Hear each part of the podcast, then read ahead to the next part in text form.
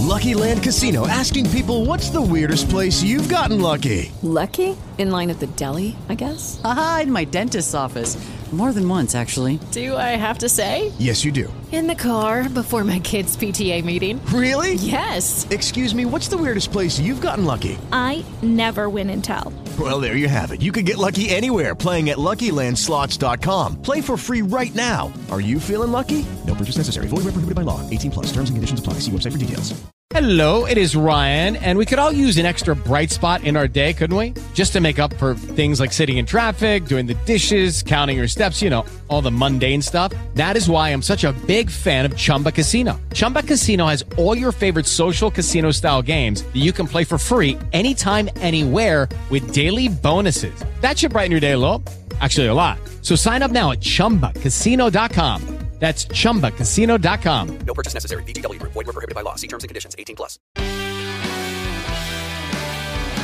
Y este es tu podcast Béisbol con habichuelas.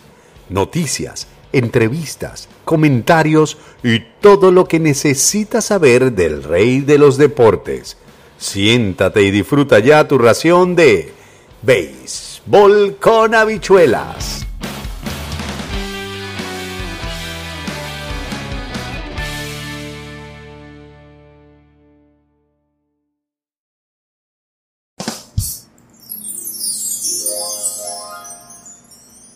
Hola mi gente, ¿cómo me les va? Bienvenidos una vez más a tu podcast Béisbol con habichuelas.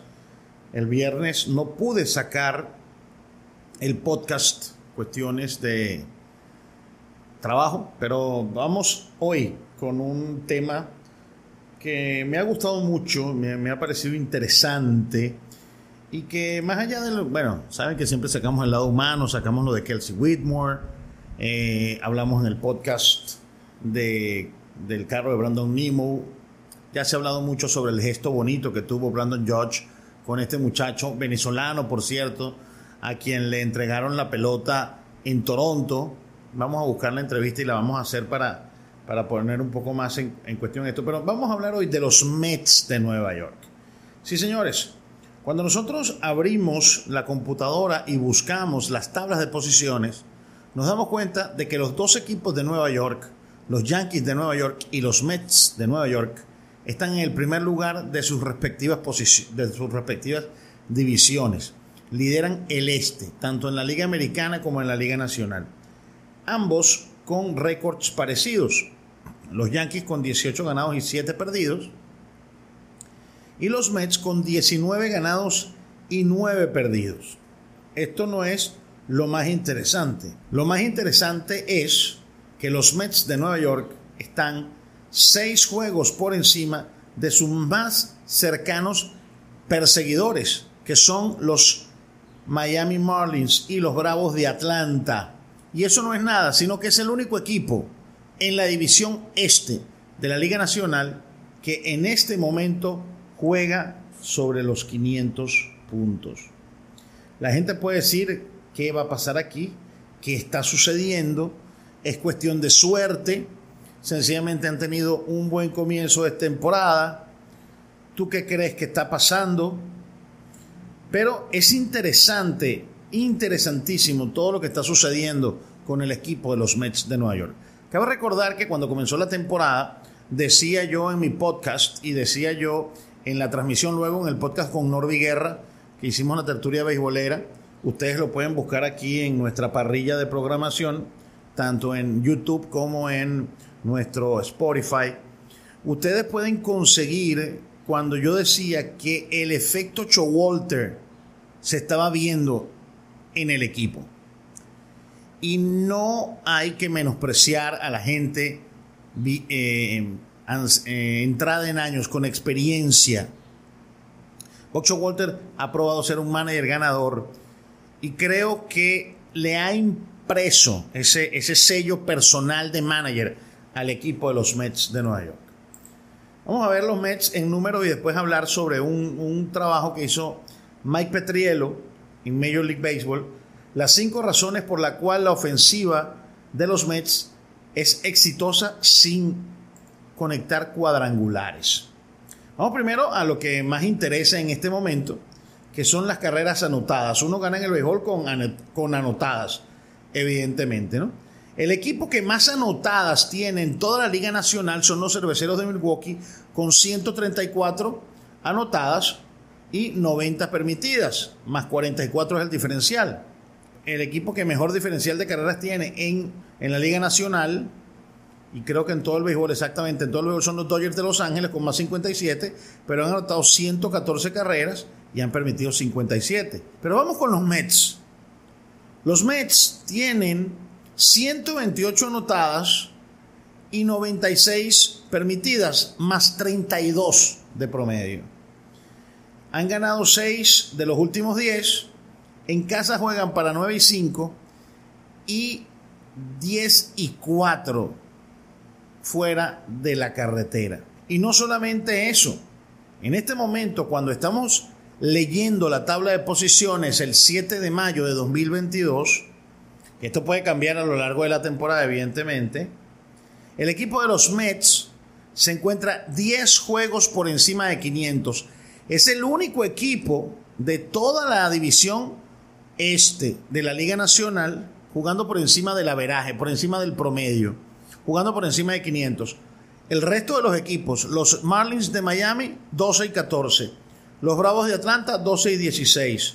Los Phillies de Filadelfia, que eran favoritos, inclusive yo los tenía metidos como uno de los favoritos para pelear en el este 11 y 15 y en el último lugar los Nacionales de Washington con 9 y 19 a 10 juegos de la punta. El equipo de los Mets entonces, ¿qué ha pasado? Las cinco razones, según Mike Petriello, es la siguiente. Están haciendo mucho contacto.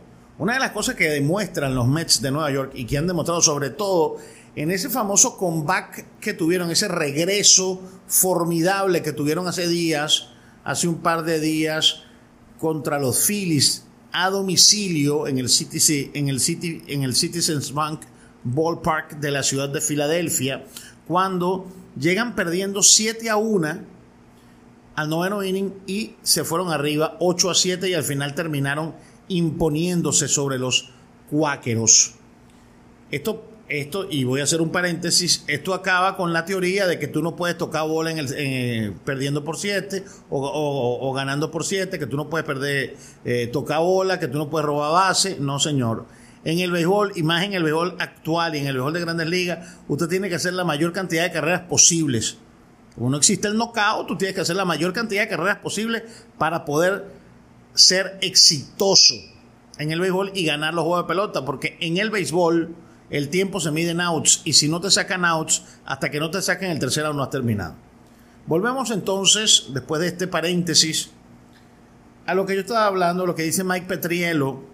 Por cierto, el link del trabajo en inglés lo tienes abajo en la descripción del video o en la descripción del podcast, en cualquiera de las plataformas auditivas que lo estés escuchando puedes darle al link en, el, en la descripción del video.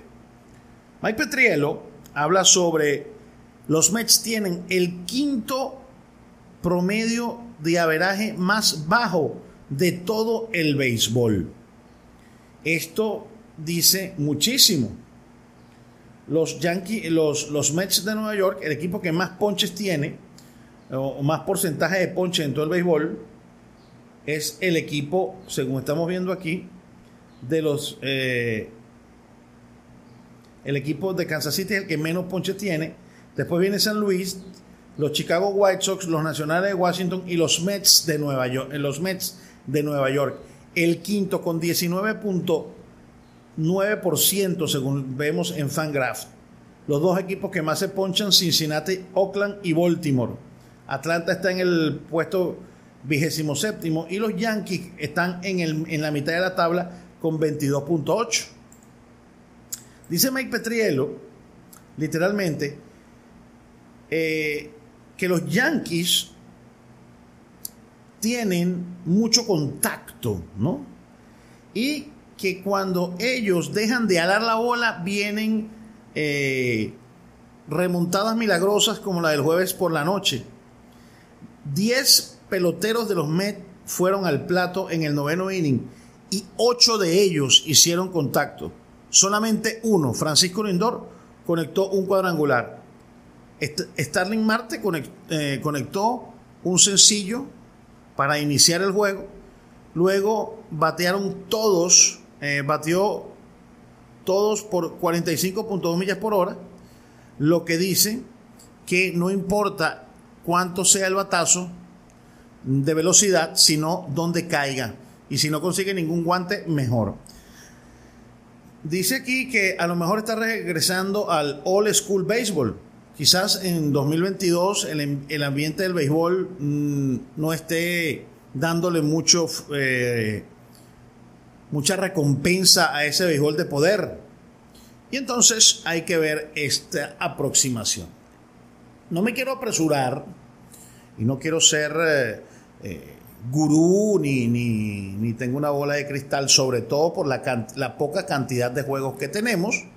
Se han jugado apenas 30 compromisos, 29 los Mets para ser exactos.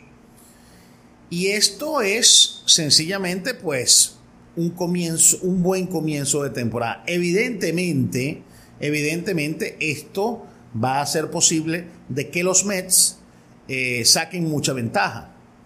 Claro, en el béisbol si tú sacas ventaja y después juegas mal y no ejecutas, al final puedes perder. Pero los Mets de Nueva York están haciendo muchísimo contacto. Esto quiere decir de que los Mets de Nueva York han abandonado la analítica. Para nada. Esto quiere decir que Buck Walter es un tipo que odia la sabermetría. Para nada. Esto es lo que quiere decir. Y los Mets lo demuestran lo han demostrado en este comienzo de temporada. Hay que esperar que termine por lo menos la primera mitad para analizar bien y que comience la segunda mitad para ver cómo van. Demuestra una sola cosa. En el béisbol hay que poner la bola en juego para que las cosas sucedan. Yo sé que hay gente de la nueva escuela que piensa que todo es honrón, que todo tiene que ser dobles, eh, alar la pelota, llevarla lejos, porque contra el jonrón no hay defensa. Eso es verdad. Pero también hay una cosa que es cierta. Pegarle a una pelota de béisbol es muy complicado. Y contra el ponche no hay defensa. Por eso los pitchers buscan ponchar y los pitchers ponchadores ganan tanto dinero. Porque contra el ponche no hay defensa. Yo tengo un debate que quiero hacer de que cuál es el mejor amigo del pitcher, el ponche o el doble play. Para mí el mejor amigo del pitcher es el ponche, porque contra el ponche no hay defensa, a menos que sea un pass ball on wild pitch. Claro, el doble play te mata dos pájaros de un solo tiro, pero el ponche también te puede ayudar muchísimo.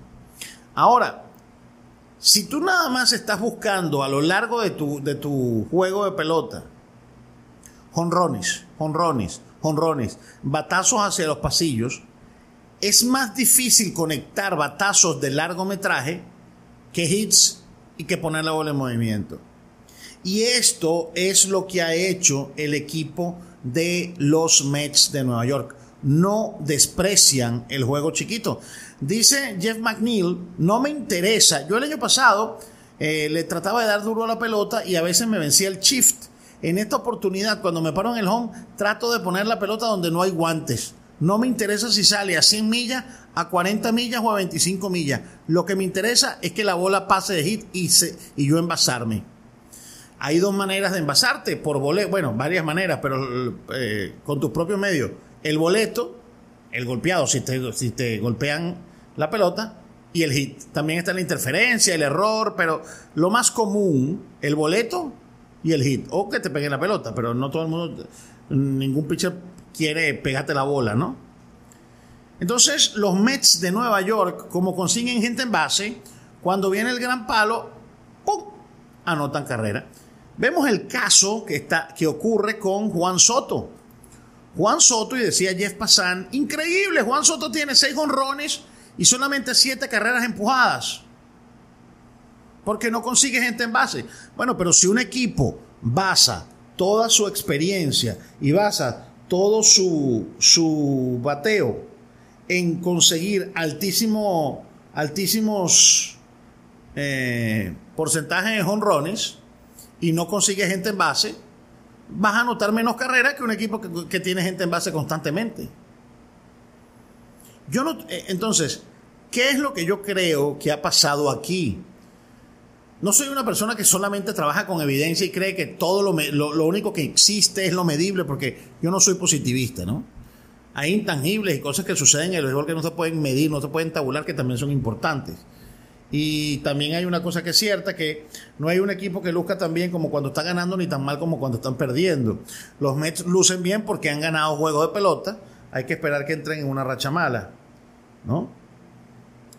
Dice aquí, y esto es, esto es importante decirlo, sobre los, los, los Yankees de los Mets de Nueva York, porque fíjense, estábamos hablando el otro, eh, el otro día de los Yankees, ¿no?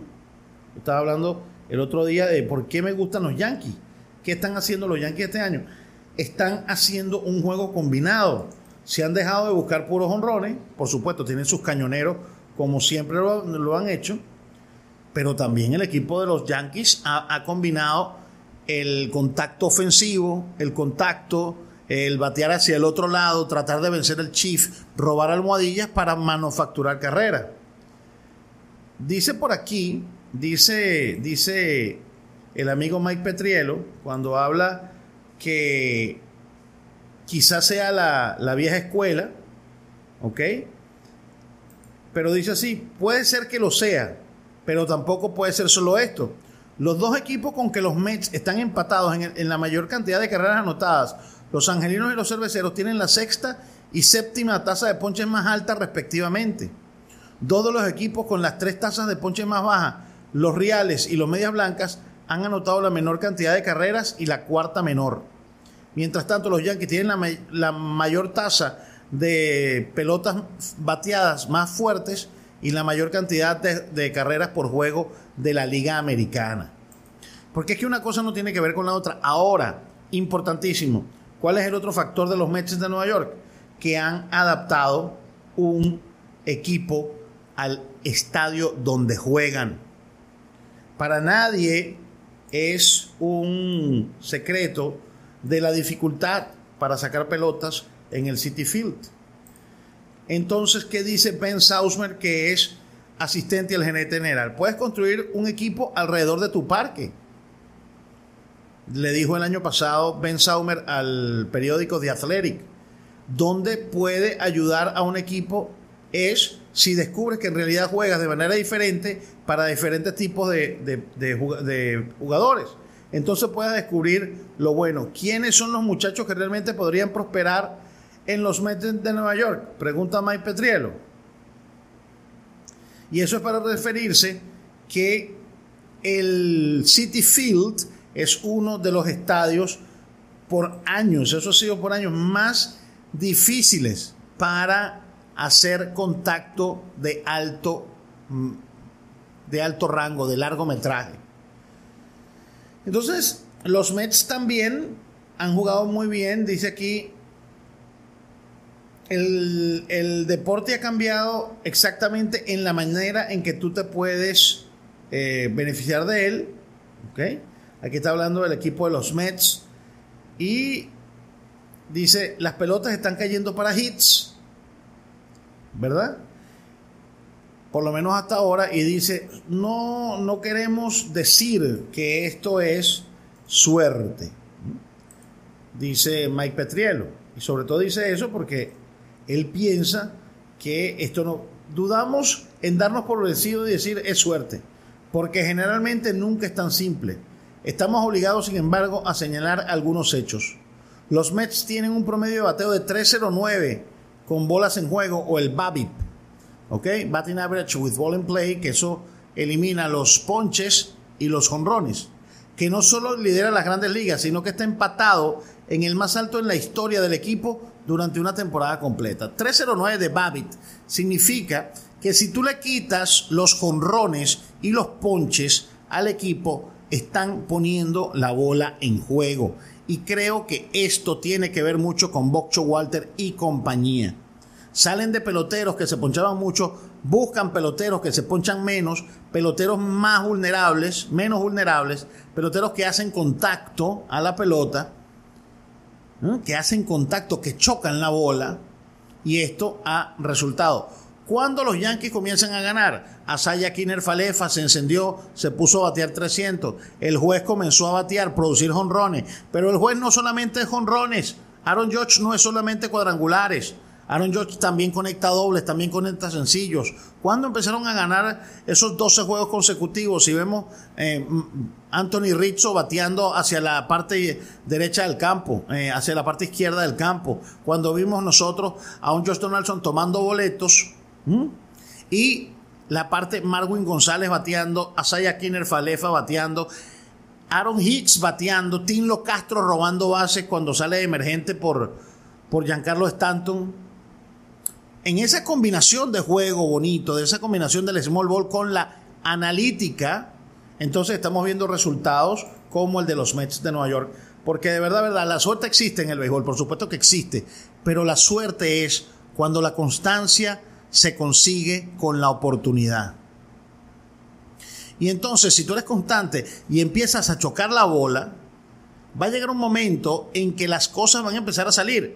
Porque si tú no chocas la bola, si tú no pones la pelota en juego, si tú no, si tú no le das al, si, tú solamente llegas al home a tratar de darle al pon, a, a, de poncharte y de que la pelota salga a mil millas de tu bate, por una cuestión de la física, vas a batear menos, vas a conseguir, vas a tener menos resultados. Y eso es lo que mucha gente a veces no entiende.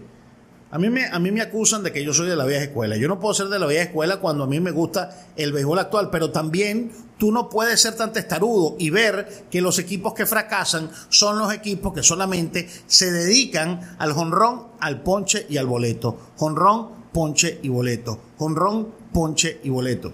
Si no tienes un juego polivalente, si no tienes un juego anfibio, tierra, agua, agua, tierra, para utilizar términos bélicos, si no tienes un juego donde tú tengas bateadores de contacto, bateadores de gap y bateadores de poder que además pongan la bola en juego, va a ser muy difícil para ti anotar carreras.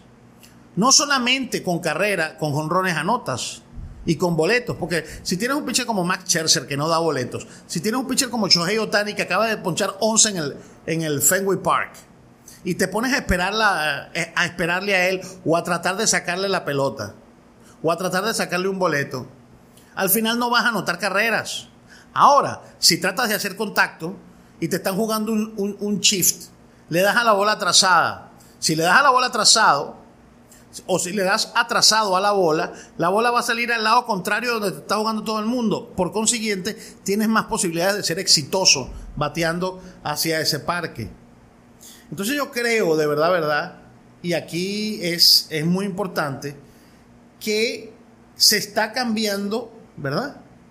Se está cambiando el approach, se está cambiando esa manera de ver el, juego de pelota. Lo, lo, vimos el año pasado con la Rusa, lo hemos visto con Dusty Baker, lo hemos visto con Brian Snitker y ahora lo estamos, lo estamos viendo con Boxo Walter. O sea, los managers de la vieja escuela que utilizaban todas las herramientas de antes, todas esas herramientas que utilizaban en la vieja escuela, que si el famoso librito, que siempre estuve en contra de eso, y empiezan a utilizar toda su experiencia, toda la experiencia que tienen con esa información nueva que te da la analítica, consigues resultados formidables. Porque ¿qué es? Yo recuerdo cuando estaba estudiando en la universidad periodismo, recuerdo el profesor Adolfo Herrera nos dio una guía y había que em, aprenderse cinco conceptos al caletre. Me aprendí cinco conceptos al caletre y uno de ellos fue información. ¿Qué es la información? Es la cantidad de datos ordenados que permiten reducir la incertidumbre a mayor cantidad de, de, información, mejor calidad de decisión. Por eso, ese dicho famoso, information is power, la información es poder, porque mientras más información tengas, más poder tienes. Pero también esto es, y para los peloteros no aplica, pero sí para los managers.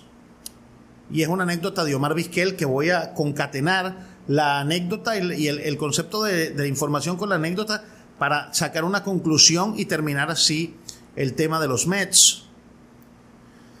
Estábamos en Winter Haven, Carlos Figueroa Ruiz y yo, y Omar Vizquel tenía 36 años, no se había ido a San Francisco. Creo que estaba en su último año con Cleveland o estaba en San Francisco. No recuerdo exactamente. Si fue a Carlos Figueroa que se lo dijo o a Humberto Acosta. No recuerdo. Lo que, lo que sí es cierto es que lo dijo. Le dijo, mira, la experiencia no sirve para nada. Porque cuando la necesitas no la tienes y cuando la tienes ya no la necesitas. Pero es que estamos viendo una cosa en este momento en la pelota actual.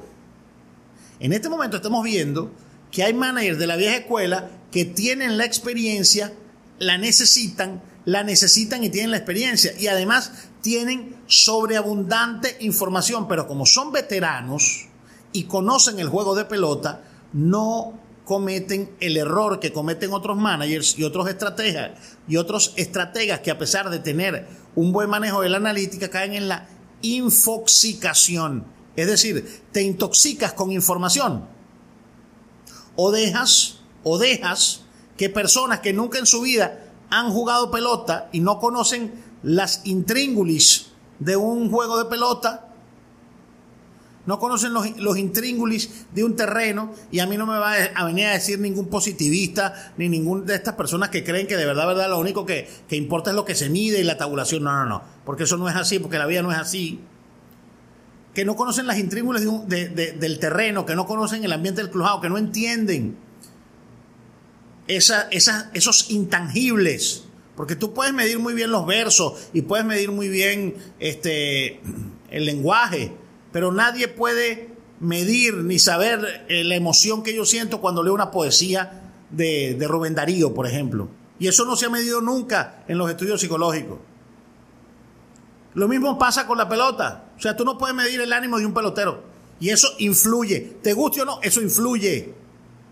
Y esas son las cosas buenas, que por eso creo que los Mets están cambiando. O sea, se ve el, la vieja escuela se ve a un viejo zorro como Boxo Walter, que yo lo veo sobrado. Cuando yo vi el primer juego que lo transmití por el canal Quieto en Primera, donde estás escuchando este podcast de manera visual, que es de donde viene este podcast de Béisbol con habichuelas, viene de nuestro canal Quieto en Primera, La Fiebre del Béisbol, que en YouTube y en Twitch te, te recomiendo que vayas y, lo, y te suscribas si no estás suscrito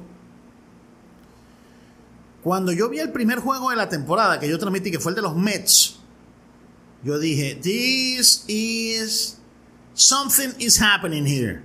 Dije así mismo, something is happening here. Algo está pasando aquí. Yo veía hecho Walter con una cara.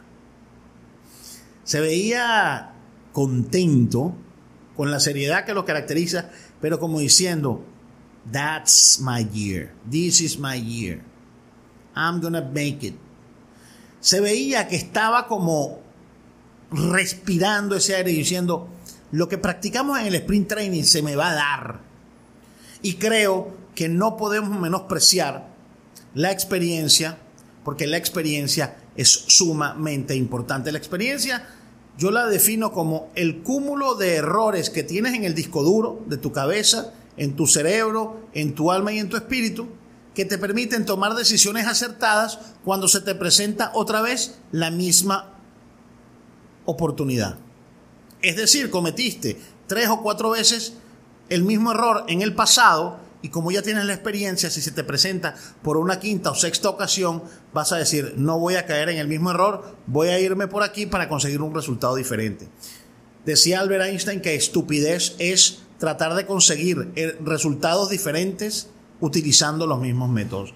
Y creo que esto aplica para los Mets de Nueva York. Quería sencillamente compartir contigo esta, esto, esto que está pasando con los Mets, porque de verdad, verdad, lo que hicieron el jueves pasado del comeback, del regreso de siete carreras, fue increíble. Otra noticia que todo el mundo ha tenido que ver ha sido con esa famosa caída, no sé si ustedes vieron el video, si no lo han visto, pues pueden ir a mis redes sociales y ahí se lo vamos a poner, sobre todo en Twitter, que es el jonrón de Ronald Acuña cuando hizo swing, batió 450 pies y se cayó. Se cayó al suelo. Le dio tan duro que se cayó al suelo. El cuadrangular de Ronald Acuña Jr. fue el más largo del día según eh, StatCast para los eh, para los eh, para los latinos, leemos en el emergente.com. También Poder Valenciano, Peralta conecta segundo honrón de la semana y Arizona respira. Nadie lo para. Jesús Aguilar suena su tercer honrón en nueve juegos. Ranger Suárez tiene problemas en el primer inning. Sugieren un opener para él. Vamos a ver qué va a pasar. ¿Qué crees tú que va a suceder? Yo pienso que se está poniendo sabrosa la temporada. Tenía tiempo que no disfrutaba una temporada como esta, sobre todo por lo que se está viendo, sobre todo por cómo se está jugando a la pelota. Theo Epstein durante esta, este lockout que hubo, eh, ahora es asesor en grandes ligas, dijo que una cosa que es cierta, tenemos la mayor cantidad de atleticismo en nuestros peloteros y es cuando menos control del juego tienen. Creo que una de las cosas que está pensando el equipo de los Mets, el equipo de los Yankees y los equipos que, está, que ganan consuetudinariamente es darle a los peloteros el poder de que decidan ellos. Yo, por ejemplo, ahora tienen el collar, la maquinita esa que se ponen en la, en la chingala los catchers para hacer las señas. Pero he visto, eh, por ejemplo, Max Scherzer no utiliza eso. Él no se pone la cosita en su correo, le gusta ver su seña y decidir qué va a lanzar. Y he visto varios jugadores, varios peloteros que están en contra de eso y que no utilizan ni la cartilla, ni están utilizando, o sea, se está volviendo a, la vieja data, a la vieja escuela, de que los peloteros tengan el poder de decidir. Voy a poner dentro de poco una entrevista con el que inauguramos nuestro canal de Twitch que le hicimos a Andy Chávez. Y él me decía, él está en, clase A de los Mets como instructor de, de de outfielders, de jardineros, y también enseñando cómo correr bases, de que hoy en día no se enseñan los fundamentos en ligas menores. Hoy en día es párate ahí, dale a la pelota, dale para atrás, dale duro, pum, jonrón, párate ahí, dale. Y eso a la larga va a pasar factura, porque la pelota no, no hay que jugarla así. Esta gente de la analítica, los que son los muyahidines de la analítica, al igual que son los muyahidines del viejo béisbol, creen que solamente hay una forma de jugar pelota. Y yo estoy en contra de eso. Si bien es cierto, la analítica ha traído cosas muy buenas al béisbol, también es cierto que el exceso de información produce infoxicación. Y estamos viendo entonces a unos milagrosos Mets, de Miracle Mets, dominar su división y vemos, un, y, y vemos equipos, y, lo mejor de todo, o, o, lo peor de todo, para los que les gusta eh, y, y, siguen a otros equipos en la, en la división este de la Liga Nacional, es que yo no veo a ningún equipo que tenga el material suficiente, salvo los Bravos de Atlanta. Salvo los Bravos de Atlanta ahora que tienen a Ronald Acuña, que tuvieron, ojo, están tan mal los Bravos que tuvieron que adelantar cinco días la rehabilitación en ligas menores de Acuña para que volviera al juego diario. Es decir, Acuña es un pelotero de impacto, todos lo sabemos, y hay que ver cómo él impacta al equipo de Atlanta que necesita ganar porque es uno de los favoritos y por supuesto eh, construyeron un equipo multimillonario para ganar juegos de pelota, pero se encuentran con un Boxo Walter y los Mets de Nueva York, pero estos tienen a Brian Smith, que también es de la vieja guardia. Pero los Mets en este momento no tienen rivales, claro. Están a seis juegos de los Marlins. Yo creo que los Marlins se van a caer. Van a, ya, ya bajaron de los 500. Creo que van a tomar su nivel. No pienso que los Phillies sean tan malos. No creo que sean tan malos. Los Phillies tienen un buen equipo, un, buen, un buen conjunto, un conjunto bateador. No tienen un mal cuerpo de picheo. No tienen malos relevistas. Ahora, lo de los Mets sencillamente es han dejado de buscar el gran batazo y se están concentrando en poner la bola en juego. Como le decían a uno en béisbol menor, los honrones no se buscan, los honrones salen, no busques honrones, ellos salen solos. Eso sí, dale con fuerza a la bola y trata de hacer un swing no angulado hacia arriba, sino un swing derecho y vas a ver las cosas que van a suceder. Poquito como es bendito, Hoy es sábado, era de lunes a viernes, pero bueno, ayer viernes no hice el podcast, te lo tenía que traer el día de hoy. Y bueno, espero que hayas disfrutado tu buena ración de béisbol con habichuelas. Que la sigas pasando muy bien, vamos a seguir viendo juegos de pelota. en varias partes del mundo este domingo es Día de la Madre. Feliz Día de la Madre a todas esas mujeres, de verdad, verdad, que son anegadas y que, bueno, no hay amor como el de madre. Y mi esposa, mamá en estéreo, de verdad, verdad, lo demuestra con sus hijas. Increíble, ¿no? Con sus hijas, con su mamá que tiene cáncer y que, y conmigo, que se ha convertido prácticamente, no solamente en mi esposa y mi compañera, sino, sino también en mi madre, que ya no está en este mundo. Me puse sentimental al final del podcast. Espero que te guste. Sígueme en mis redes sociales, el Villasmil024, en Facebook, en Instagram, en YouTube, que es el, el, el canal principal, el Villasmil024, y por supuesto también a través de Quieto en Primera, la fiebre del béisbol con tu podcast, Béisbol con habichuelas. Que tengas un feliz fin de semana y yo me despido. Hasta un próximo podcast. Listo. Se acabó el juego. y buen provecho. Y este fue tu podcast Béisbol con habichuelas.